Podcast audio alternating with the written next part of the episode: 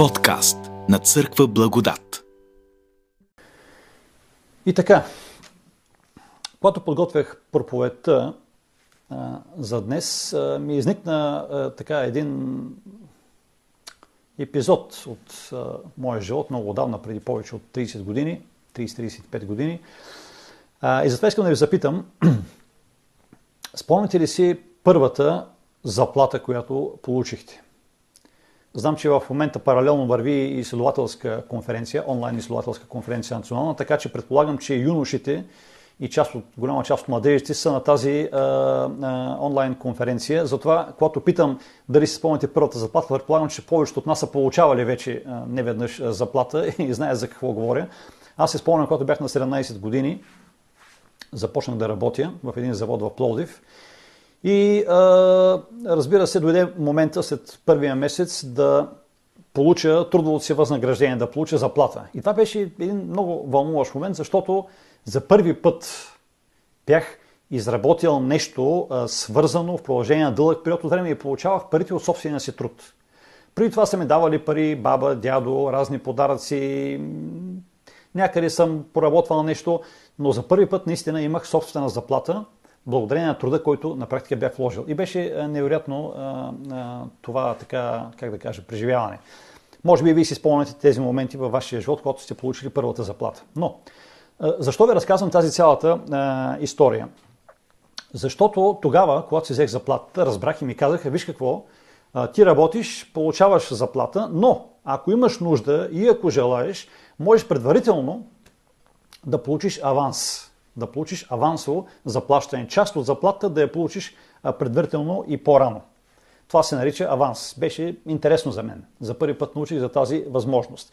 Всъщност, практиката на авансовото плащане, изплащане на трудовото възнаграждение е много хубава за работник. Защото той работи и още преди да е изработил парите си, получава вече част от тях. С други думи, работодателя гарантира, той се доверява на работника, че ще бъде работника съвестен, че ще извърши това, с което се е захванал през следващите седмици и предварително му дава, му заплаща пари, за които той все още не е работил. Пак казвам, това е много хубава социална услуга от страна на работодателя към, към работника. С други думи, предприятието или фирмата, работодателя става гарант за своя работник, за неговата честност, за неговата полезност и за неговите възможности. Така че в а, аванса има, ако можем така да кажем, по някакъв начин, има инвестиция на, на доверие. получаваш предимство, защото са установени определени отношения, в случая, в случая трудово-правни взаимоотношения между теб и работодателя. Възоснова на тези установени взаимоотношения ти получаваш едно предимство. Получаваш аванс. В този смисъл думата аванс означава и някаква, ако мога така да кажа, някаква преднина за теб. И това е много видимо имаме го като израз и в спортни състезания. Много често в спортни състезания се казва, че даден отбор има аванс от 6 точки пред втория или пред следващия. И с тази дума всъщност се описва, че конкретният отбор е успял с течение на времето да, да натрупа една преднина, която може да му даде някакво, как да кажа, спокойствие, някаква предвидимост пред тези, които го съответно преследват. Той е напред с материала. Казвам се, колко хубава дума е думата аванс. Да имаш възможност да получиш аванс. Да получиш някаква преднина, някакво предимство. Днес ще разгледаме един текст, в който се описва как Бог ни дава на практика аванс, как Бог ни дава едно предимство в живота.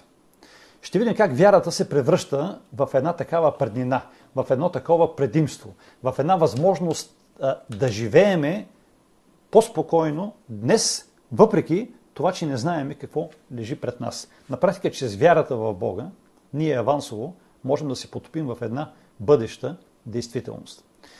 Днес ще се спремем върху един текст, който е записан в а, посланието към евреите 11 глава.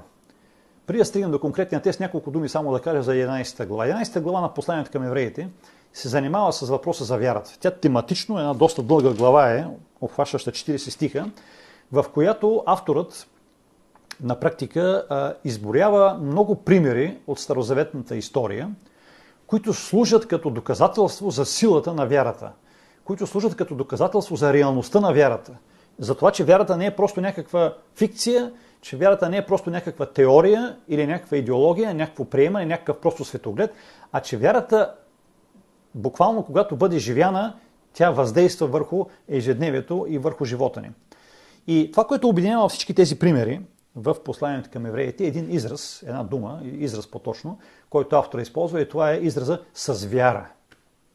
Той започва преди всеки да описва историята на всеки един от героите. С вяра еди кой си направи еди какво си. Днес ще разгледаме темата за вярата през първите стихове на тази, на тази глава и ще а, се спрем на Евреи 11 глава, първи до 7 стихове. Нека да можем да отворим нашите Библии и съответно да проследим а, този текст, да го прочетем и да минем към неговото а, коментиране. Евреи 11 глава, първи до 7 стихове. А вярата е даване на твърда увереност в онези неща, за които се надяваме, убеждение за неща, които не се виждат. Защото поради нея за старовремените добре си светълстваше. С вяра разбираме, че световете са били създадени с Божието Слово, така че видимото не става от видими неща. С вяра Авел пренесе на Бога жертва по-добра от Каиновата, чрез която за него се засветълстваше, че е праведен, понеже Бог свидетелства за даровите му и чрез тази вяра той след смъртта си още говори. С вяра Енох бе преселен, за да не види смърт и не се намери, защото Бог го пресели, понеже преди неговото преселване бе засветелствано за него, че е бил угоден на Бога. А без вяра не е възможно да се угоди на Бога, защото който идва при Бога, трябва да вярва, че има Бог и че Той възнаграждава тези, които го търсят. С вяра Ной, предупреден от Бога за неща, които още не се виждаха, подбуден от страхопочитание, направи ковчег за спасение на дома си, чрез която вяра той осъди света и стана наследник на правдата, която е чрез вяра. Отново. И така, а, нека да се а, впуснем, само че ми пише, че звука е леко слаб, така че ще се опитам да го, да го усиля леко. А, да видим само как това става. Може би така е малко по-добре. Само за момент. Да. Надявам се така да е малко по-добре звука. Така, продължаваме напред. А, текста ще го разделим на две части. В началото на текста имаме три стиха, които са нещо като едно, да го наречем, теоретично въведение към темата за вярата и след това едват няколко примера от предпотопния свят.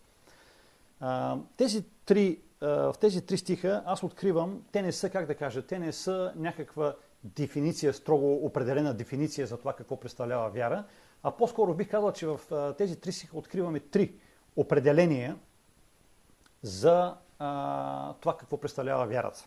И нека да се опитаме да се спрем на тях. Първото нещо, което откриваме тук е, че вярата е една увереност в а, бъдещето. Вярата е един вид спокоен поглед в това, което ни очаква. Там, на където е насочена нашата надежда. А ние всички знаем, че бъдещето а, е неизвестно за всеки един от нас. И защото е неизвестно, то може да стане и плашещо. Да не знаеш какво предстои утре. Да не знаеш какво ще стане с теб след 2-3 дни, след 2-3 месеца, какво ни очаква, какъв ще бъде светът, в който живеем. Ето вижте сега с тази пандемия, никой не е очаквал преди година и нещо, че ще стигнем до тук. И това започва да ни товари и да ни притеснява. Ние хората много често се тревожим за бъдещето. И много често тази тревога нараства тогава, когато има някакви, как да кажа, по-големи проблеми около нас.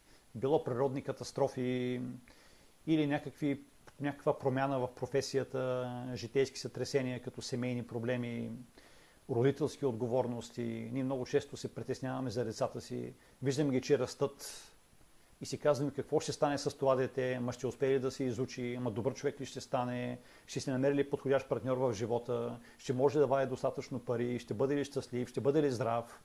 И тези всичките страхове, тези всичките притеснения на практика а, са свързани с тази неизвестност от а, бъдещето, с която ние се сблъскваме. И точно тук, и това може да го кажем съвсем отговорно като християни, точно тук се намесва вярата в Бога. Тя ни свързва с Бог като Вседържител.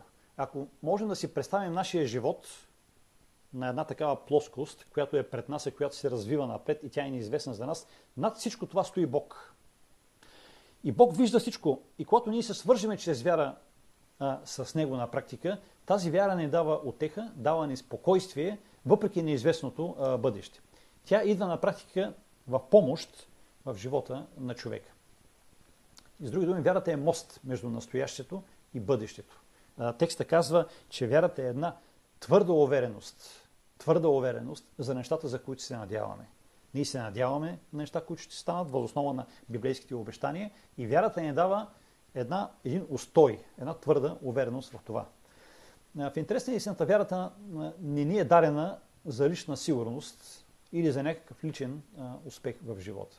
Вярата е по-скоро Божията намеса, която ни помага да преживеем невъзможното. Това, което даже не сме в състояние да си представим, че сме способни да постигнем. Че с нея Бог ни премества отвъд нашето въображение. Имаш на времето една такава книга, даже аз имах а, някъде, само че пак ще прекъсна, защото Деси ми пише, че е станало още по-слабо. А, не знам на какво това се дължи.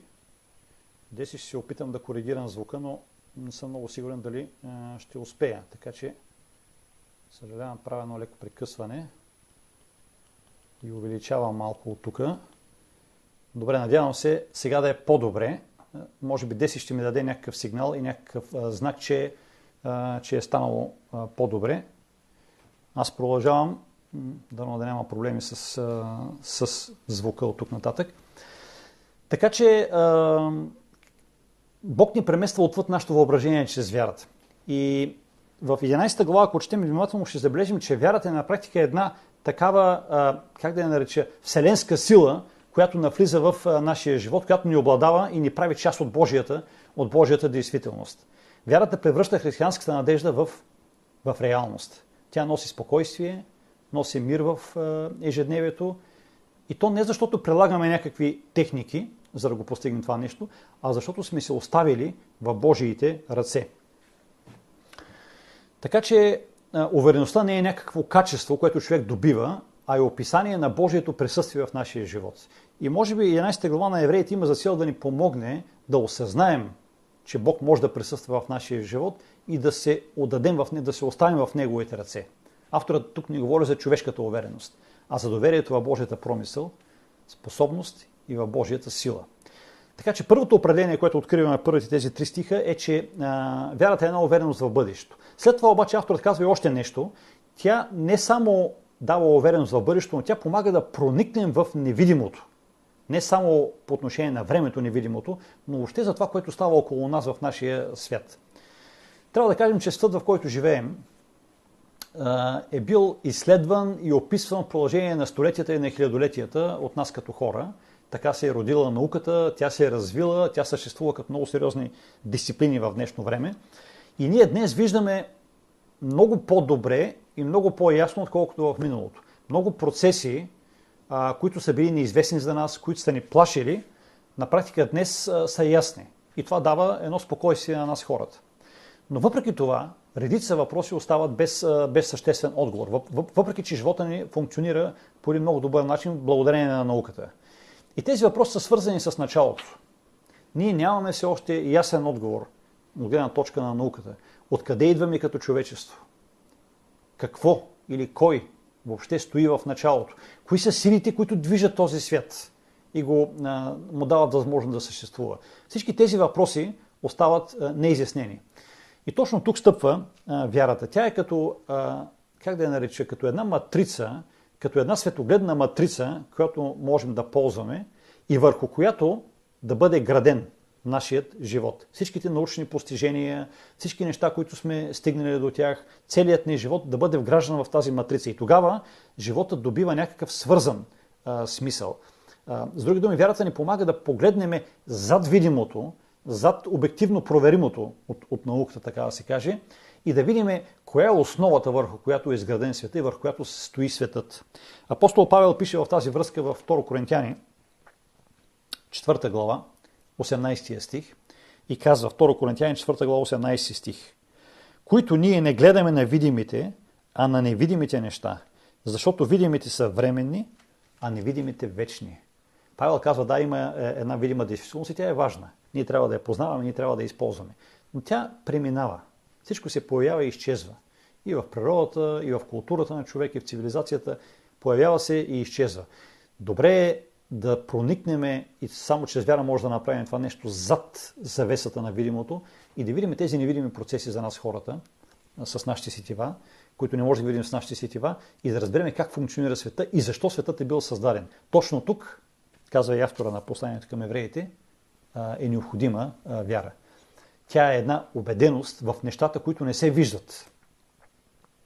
И а, на практика тази убеденост за нещата, които не се виждат, е възможна тогава, когато вярата ни проистича от Божието Слово. С други думи, когато говорим за вяра, ние не говорим за някаква вяра, а, която е, как да кажа, абстрактна, субективна. Говорим за една вяра, която се гради върху това, което Бог е казал, върху това, което откриваме в Библията. А, когато Словото се превърне в носеща основа на всичко видимо и стане рамка на нашата действителност. Това е второто определение. Вярата ни помага да проникнем зад завесата на видимото и да видим как функционира светът. И третото, което откриваме тук в, а, м, като определение в тези първи три стиха е, че вярата е, е, ни дава едно разбиране и за миналото. В третия стих се казва, с вяра разбираме, че световете са били създадени с Божието Слово, така че видимото не стана от видими неща. Отново се връщам към науката, която е много полезна и ценна и която трябва да бъде развивана. А, науката гради познанията и изследванията си върху определени аксиоми. Вземете математиката като пример. В математиката имаме теореми, обаче тези теореми стъпват на аксиоми.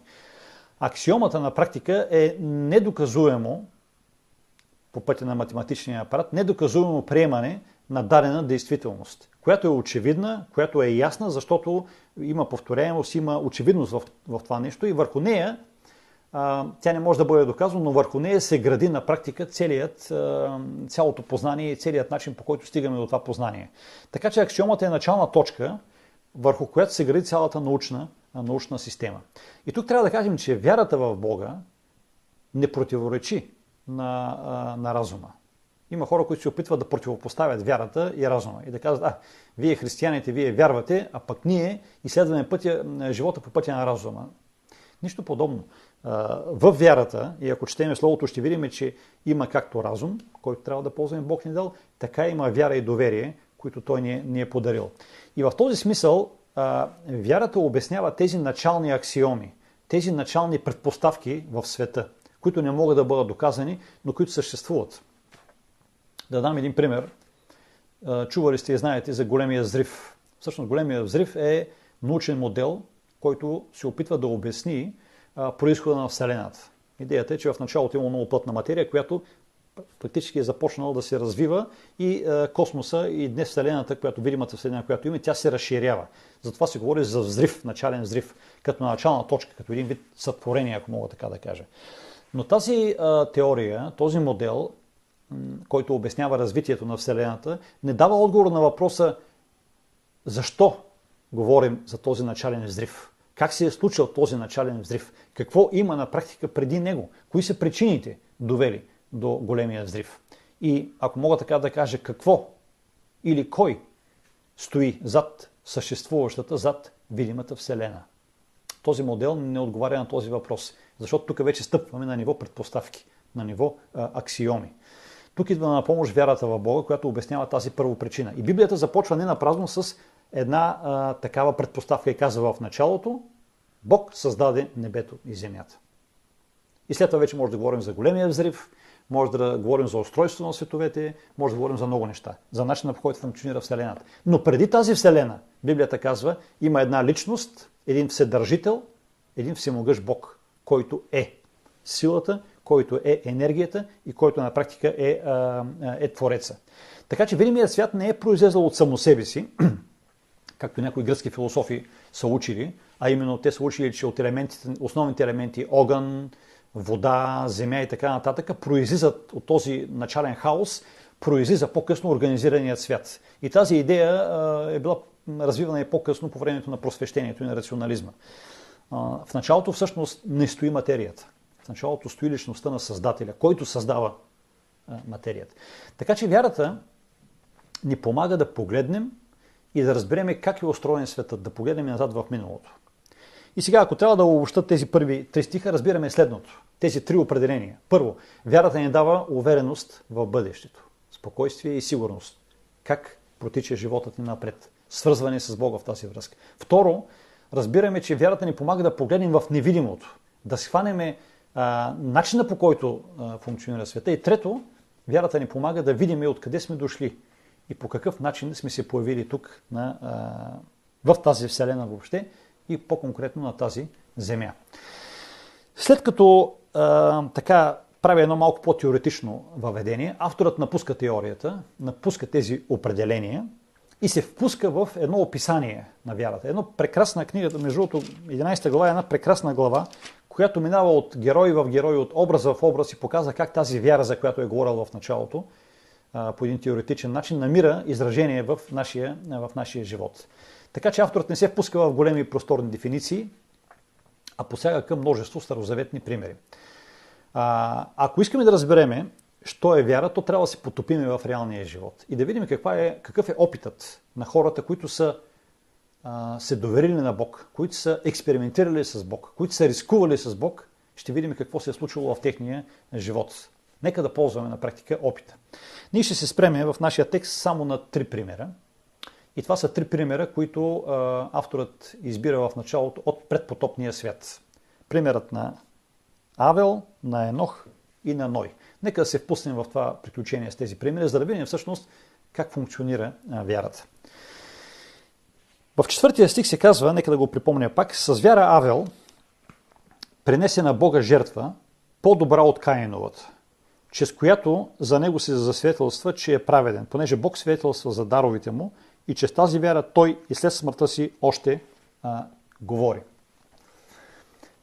Тук се представя примера на Авел по-специално, но разбира се, когато говорим за Авел, трябва да говорим за Каин.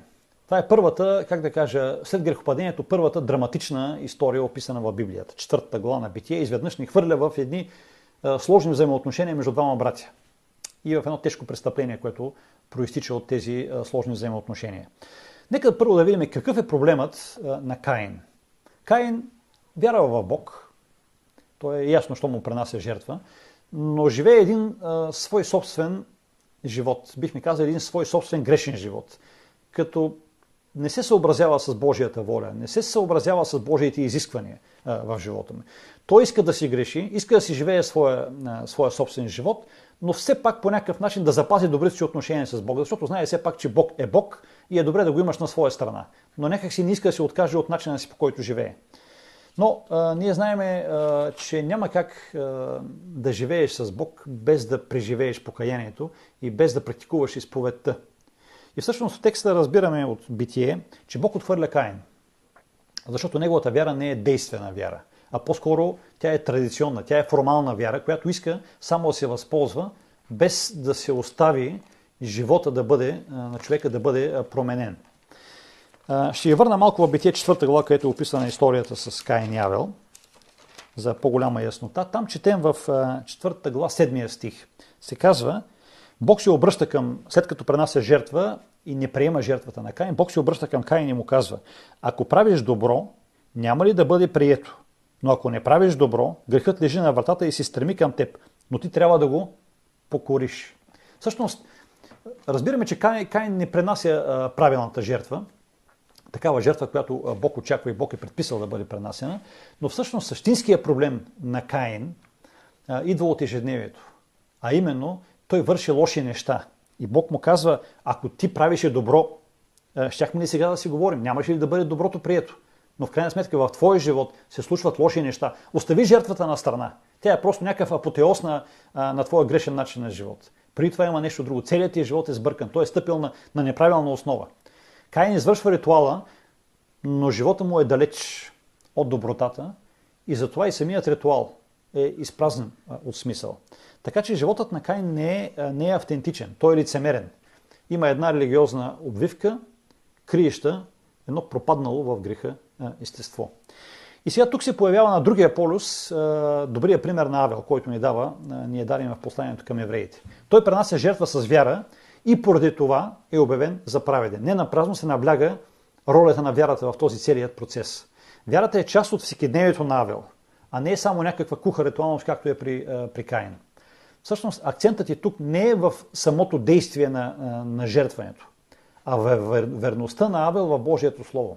Това искам да го подчертая. Защото когато говорим за вяра в Бога, в християнски смисъл на думата, вярата е свързана с а, някаква обективна мярка. И тази обективна мярка е намираме в Божието Слово. Авел познава Божиите изисквания, знае какво Бог иска и е верен към тези изисквания. Затова му помага всъщност и това е вярата а, на Авел. Той знае кой е Бог и съответно отдава живота си да го живее така, как, както Бог очаква от него. Всъщност действената вяра е отговор на Божието Слово и живее в съгласие с него. Авел а, пренася жертва така, както Бог очаква тя да бъде, да бъде пренесена. Самото жертване не е, не е спасително дело. То е външен израз. То си остава едно човешко дело. И може да си остане човешко дело. Авторът иска да запомним, че вярата на Авел в Божието Слово е решаваща. И затова той подчертава това с вяра Авел принася жертва. Както и желанието на Авел за следване на Божиите, на Божиите изисквания. Така че виждаме, че има много тясна връзка между вярата, за която говорим, и между Божието Слово. И а, доверието в Божието Слово и желанието да следваме указанията на Божието Слово. Трябва да кажем, че днес темата за Божието Слово и за вярата, това, което Явел преживява, е не по-малко а, актуална. Имаше една книга на времето с заглавие Бог казва, но аз мисля. Много добре подбрано заглавие. Бог казва, но аз мисля. Днес живеем в един свят с много силно изразен субективизъм. Винаги го е имало, но в днешното общество субективизмът е много силно застъпен в живота на всеки един от нас. И този субективизъм влияе не само на отделната личност, но и обществото чрез него влияе и в, в църквата. И понякога и ние днес сме изкушени и сякаш е, как да кажа, много по-лесно днес да разглеждаме редица Божии изисквания, Божии предписания, ако щете морални принципи, ценности, които имаме като християни, като относителни или като зависещи от определени обстоятелства. Да си ги обясняваме, да ги омалважаваме и да създаваме някакъв тип собствено християнство, което обаче с течение на времето започва да прилича на кайновото християнство. На един живот, който има вид, но е далеч от Божието Слово. Всъщност вярата, това, което разбираме от примера с Авел и с Каин, е, че вярата приема изложените в свещеното писание принципи като валидни и като достойни за следване. Тя се доверява на Бог и на Неговата воля. В този смисъл вярата се проявява в доверие и желание за следване на това Божие Слово. Това разбираме от примера, който е даден тук в Евреите с Авел. След това в петия стих се говори за Енох. И се казва, че с вяра Енох бе преселен, за да не види смърт и не се намери, защото Бог го а, пресели. Много интересен а, израз. С вяра Енох бе преселен. Не знам дали можем да си го представим за какво става въпрос. Представете си, че а, днес Ай, няма да давам себе си за пример, но някой от вас, както си общуваме с вас, и на другия ден го няма. На другия ден го няма. И всъщност разбираме, може би от свидетели, които са присъствали на това нещо, че този човек е бил взет жив на небето. Тук авторът говори за телесно преселение. Не говорим за някакъв друг вид или нещо. Тук говорим за това, че Енох е взет като личност, като с тяло, с всичко, е взет при Бога. И това е, е нещо изключително рядко в свещеното писание. Знаеме един втори такъв пример с Илия, който е взет жив на небето. Разбира се, Исус Христос също възкръсва и се възнася. И всъщност тази негова жертва, как да кажа, като аванс преживяват Енох, преживяват и Илия. Но това е нещо много силно, което ни показва, че вярата притежава реалната сила да променя живота до там, защото човек изцяло е напълно да бъде спасен от греха. И аз вярвам, че примера на Енох и примера на Илия, които ги имаме в Стария Завет, са дадени като... А, те са само два такива примера за телесно а, взимане още по време на живота, защото и Моисей се казва, разбираме, че е взета ама след смъртта си, възкресен на практика. А, разбираме, че а, това са едни примери, които ни помагат да схванем, че когато човек вярва в Бог и когато човек живее с Бог, тази действителност, която Библията описва, бъдеща действителност, не е някаква фантазия – тя наистина може да се случи. И тези примери ни уверяват в това. Каква е ролята на вярата в историята на Енох? Би било интересно да, да проследиме. Вярата всъщност е посочена като основата в живота на Енох, която го довежда и до взимането му на небето. Връщам ви отново към Битие 5 глава, за да направим една съпоставка. Там в 24 стих, Битие 5 глава 24 стих се казва И Енох живееше според Божиите заповеди и го нямаше вече, защото Бог го взе. Другия превод казва, който така по-си го спомняме, и Енох ходи по Бога и не се намираше вече. Живееше или ходи по Бога. Нека запомним този израз. А в евреите се казва, понеже преди неговото преселване, без засветелство за него, че е бил угоден на Бога.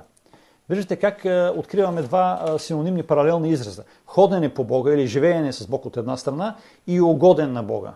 Това са синонимни изрази, които имат за цел да подчертаят преобразяваща сила на вярата в живота на Енох. Какво означава да вярваш в Бог? Автора Битие казва, ами това означава да ходиш с Бог. Или с други думи, да живееш с Бог. Да бъдеш в една постоянна връзка с Него. Не просто Бог да бъде, ам, как да кажа, съботно изключение, или Бог да бъде а, помощник в трудности и в долината на мрачната сянка. Не, да ходиш с Бога. Постоянно. Всеки ден. Когато си сам, когато си с хора, когато имаш проблеми, когато имаш радости, винаги да ходиш с Бога. Автор казва, това е вяра. И това означава да бъдеш угоден на Бога. И днес трябва да кажем, че ние всъщност с нищо не се разрешаваме от, от Енох. Ние имаме същите предпоставки и сме също хора като него. Ние също живеем с вяра и сме призвани да гледаме напред. И Йоан пише в своето първо послание, в подобен смисъл, първо Йоанна от трета глава, и там във втория и третия стихове Йоан казва Възлюбени, сега сме Божии деца и още не е станало явно какво ще бъдем. Но знаем, че когато стане явно, ще бъдем подобни на Него, защото ще го видим какъвто е. Един прекрасен текст. Ние живеем с вяра и предвкусваме авансово една действителност, която всъщност Енох преживя реално. Това е вярата. Тя ни създава, дава възможност да влезем в тази действителност. И в стих 6, като продължение на примера с Енох, Еврей 11, глава 6 стих, се казва, а без вяра това е свързано с опитността на Енох. А без вяра не е възможно да се угоди на Бога. Защото който идва при Бога, трябва да вярва, че има Бог и че Той възнаграждава тези, които го търсят. Всеки, който а, се обръща към Бога, трябва да вярва в Божието съществуване. Вярата не е някакво голо твърдение, тя не е, а, как да кажа, поредната идеология или поредната догматична а, постановка, в която почваме да спориме с какви естества е бил Исус Христос. Не казвам, че не са вярни тези, е, важни тези теми и най-различни други такива въпроси, с които много често се занимаваме. Вярата е, вярата е действителност. Тя е живот, тя е хорене с Бога. Тя е нещо, в което, както с жена, жена ми живее в къщи, така да живее на практика и с Бога. Връзка, която приемаш и връзка, която градиш и връзка, в която постоянно а, инвестираш. И за Енок се казва, че той го е правил това нещо. Години наред, цял живот го е правил това нещо. Той е вярвал в Бог и е живял с Него през целия си съзнателен живот. Това всъщност автора на посланието нарича вяра. Вярата е ежедневие. Тя е живот на ценностите, които Бог е изложил в свещеното писание. Може днес някои от християнските ценности да не са приети, а пък може би има и общества и субкултури, в които въобще не са прияти християнските ценности. Но ние живеем според тях, вярвайки в тяхната правота и значимост, защото Бог ни ги е открил. И защото не само Бог ни ги е открил, но и защото когато започнем да ги практикуваме, виждаме смисъл от тяхното прилагане. Така че историята, точно тези ценности в история са осмислили живота на милиони хора, в частност и е, живота на Енох. И той може да бъде един прекрасен пример.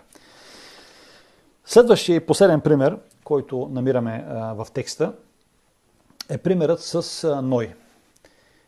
За мен, ако трябва да търся пример, но е, но е класическия пример а, на вяра и на същността на вярата. Много често казваме Авраам е бащата на вярата и той също е пример, но при Ной имаме наистина изтласкани нещата, контрастите до предизвикателства до, до последен предел.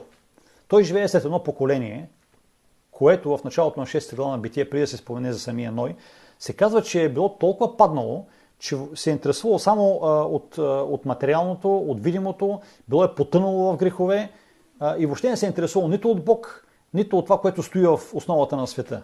изцяло е било концентрирано върху своя си живот. Напълно грешно. От такава степен, че Бог, който е създал света, казва в един определен момент, аз не знам какво да правя с тези хора. Ако аз не направя нещо, те след 5, 10, 15, 20, 100 години, те ще се избият. Те ще се унищожат. То се вижда това нещо. Остане се една шепа хора. И там някъде в тази шепа хора се появява и Ной. И се казва, Ной а, придоби Божието благоволение и получава откровение, специално откровение от Бога. И сега тук започва драмата. Е, е много интересна историята. Бог иска от него немислимото. Бог му казва, виж какво Ной. Този свят за нищо не става и ти го знаеш. Ти го виждаш. В тебе ми е надеждата и искам с теб да сключа един завет. Говорихме в съботното училище за този завет. Искам от теб, аз ще те спася, но искам ти да построиш един кораб.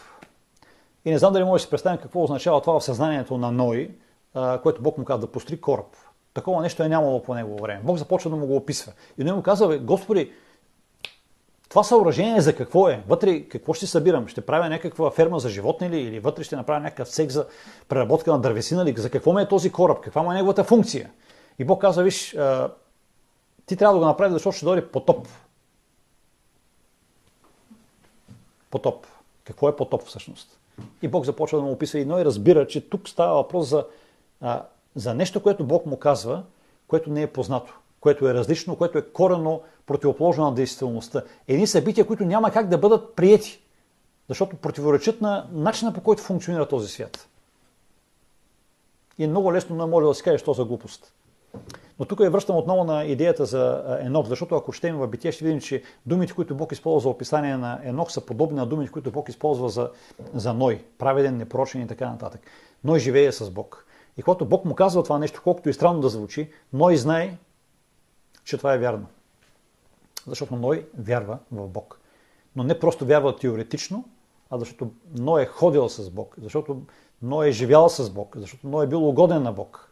И това, когато Бог му казва нещо невероятно, звучащо невероятно, и го предизвиква да направи една невероятна стъпка на вярата, но е готов. Затова казвам, че примерът с Ной е изключителен в това отношение, когато говорим за вяра. И авторът на посланието към евреите казва, не направо започва с вяра Ной, предупреден от Бога пред преддействие. С друго не става. Ной скача в неизвестното и понася негативите на призванието си. А те са огромни негативи. Няма да ги описвам сега, защото не знам въобще как се е чувствал и, и как е общувал с хората и какво им е обяснявал. Някакъв чудак и странник. А какво има на среща? Отново само Божието Слово и отново само Божието откровение. С други думи, на среща той има само вярата, която е изградена в предишния му, така да се каже, етап от неговия живот. И Ной се хваща за това слово и около него изгражда цялото си бъдеще. В аванс. В аванс. Бог му казва, довери ми се и ти ще преживееш нещо, което сега се струва немислимо. Но това ще бъде спасението за теб и за цялото човечество. И това не е някаква теоретична и систематизирана вяра. Тук не е описано в какво точно вярва Ной. Какви са били разбиранията му, ученията, които е приемала за Бог. Как си е представял Бог. Това не е описано. Ние тук имаме една вяра, която е действена вяра. Една вяра, в която познава Бог и която тръгва и си казва, ще го направя. И някакси примерът на Ной е обобщаващ в началото на, на 11 глава, за това, което казахме до момента. Три важни неща откриваме в текста, който описва в 7 стих Ной. Казва се първо с вяра Ной, с други думи, движеща сила е вярата. След това се добавя за неща, които още не се виждаха. С други думи, вярата е м- скок в неизвестното, доверие в Божието предознание. И накрая се казва за Ной, че той е бил подбуден от страхопочитание. И тук се подчертава това уважение и респект към Създателя и Вседържителя и към Неговото Слово, както е приявил, за който, за който говорихме. Днес християнското разбиране за второто пришествие също не се приема на сериозно от съвременните хора. Да вярваш в това, че светът, който стотици и хиляди години е функционирал по един и същия начин, като природа, като обществени отношения, като психология в човека и така нататък. И да вярваш, че ще дойде момента, в който този свят ще свърши и Бог ще се намеси и ще преобрази този свят, ще създаде един нов свят и ти ще можеш да живееш в този свят. Това е наистина много странно за, за хората днес, за съвременните хора. И отново опираме до вярата. Отново опираме до вярата. Тя е тази, която може да ни даде сили, не само да приемем това бъдещо събитие за действително, но и да живеем подобаващо в неговото навечерие. И в текста се казва, че чрез вяра Ной осъди света. С други думи, вярата не е само за лично ползване. Тя ни помага а, да се справим в този свят. Да имаме спокойствие, да имаме отеха, да имаме сигурност от една страна, но тя е една движеща сила за проповядване на християнската надежда и за отрезвяването на този свят. С други думи, когато говорим за християнската вяра, тя не е само нещо, което си го затваряме в къщи, или си го затваряме в нашата лична опитност, или си го затваряме в църковната ни опитност. Бог ни е дал тази вяра, за да можем да я изявяваме. Да говорим спокойно и свободно по един подобаващ начин, разбираем начин, разумен начин, така че хората да се замислят и да осъзнаят, че Бог, както и в предпотопния свят, им дава шанс. Че Бог им протяга ръка а, и ги моли на практика а, да, дойдат, да дойдат при Него. Защото Библията е ясна, не само тук. Време е за съд. Ние живеем в края на човешката, на човешката история. И така, действителност в аванс. Готови ли сте да живееме в аванс? Да получиме тази, това предимство, което ни дава, ни дава вярата. А това е една, е, една невероятна, как да кажа, едно невероятно преживяване. Днес говорим за вярата и силата, която се крие в нея. Чрез вяра Бог ни дава да предвкусиме това бъдеще и да надникнем в невидимия, неговия невидив за човешки очи свят. Днес ние получаваме аванс от Божия милост и благодат. Как да отговорим на тази благодат? Искам да приключа проповедта с два текста, които са като един вид рамка, явява се като рамка на цялата 11 глава а, на евреите. Преди да започне 11 глава, в края на 10 глава можем да прочетем 38 и 39 стихове. Там се казва, а който е праведен пред мен, ще живее чрез вяра. Това е цитат от Авакум. Но ако се дръпне назад, няма да благоволи в него душата ми. Ние обаче не сме от тези, които се дърпат назад и се погубват, а от тези, които вярват и душата им се спасява. И тогава започва 11 глава. С други думи, авторът казва, вижте, ако говориме, ние имаме две възможности. Или се доверяваме на Бог и скачаме напред, защото вярата е смела. Вярата познава Бог и тя е смела и тръгва с него, макар понякога да изглежда безумно на пръв поглед. Вярата е смела. И след това, след като м- свършва 11 глава, в началото на 12 глава, първият и втория стих се казва Следователно и ние, които сме обиколени от такъв голям облак свидетели, нека отхвърлим всяко бреме и греха, който лесно ни изплита, и с търпение нека тичаме на очертаното пред нас поприще, като насочваме своя взор към Исус, начинателя и завършителя на нашата вяра, който заради предстоящата нему радост издържа кръст, като презря срама и седна отдясно на Божия престол. С други думи, вярата а, не само е една смела постъпка, но вярата ни свързва с Исус Христос. Защото всичко, което говорихме тук, без Неговата личност, няма смисъл. Вярата ще се превърне просто в една празна, празна котия, в, в една обвив, в която няма нищо. Кухо нещо. Вярата има смисъл, когато Исус Христос е насреща. И когато ние започнем да живеем с Него, изповядваме греховете си, говорим с Него в молитва, изследваме Словото Му, и Той започна да трансформира и започва да преобразява нашия, нашия живот. Така както го е направил с Авел, така както го е направил с Енох, с Ной, с Авраам и с многото други примери. И нека Бог да ни помогне да ползваме този аванс, наречен вяра, който Той ни дава, за да можем да се впуснем в бъдеща действителност още днес. Защото Божието царство, което очакваме, е вече факт днес в нашите сърца. Нека да го живеем това по един подобаващ начин. Амин.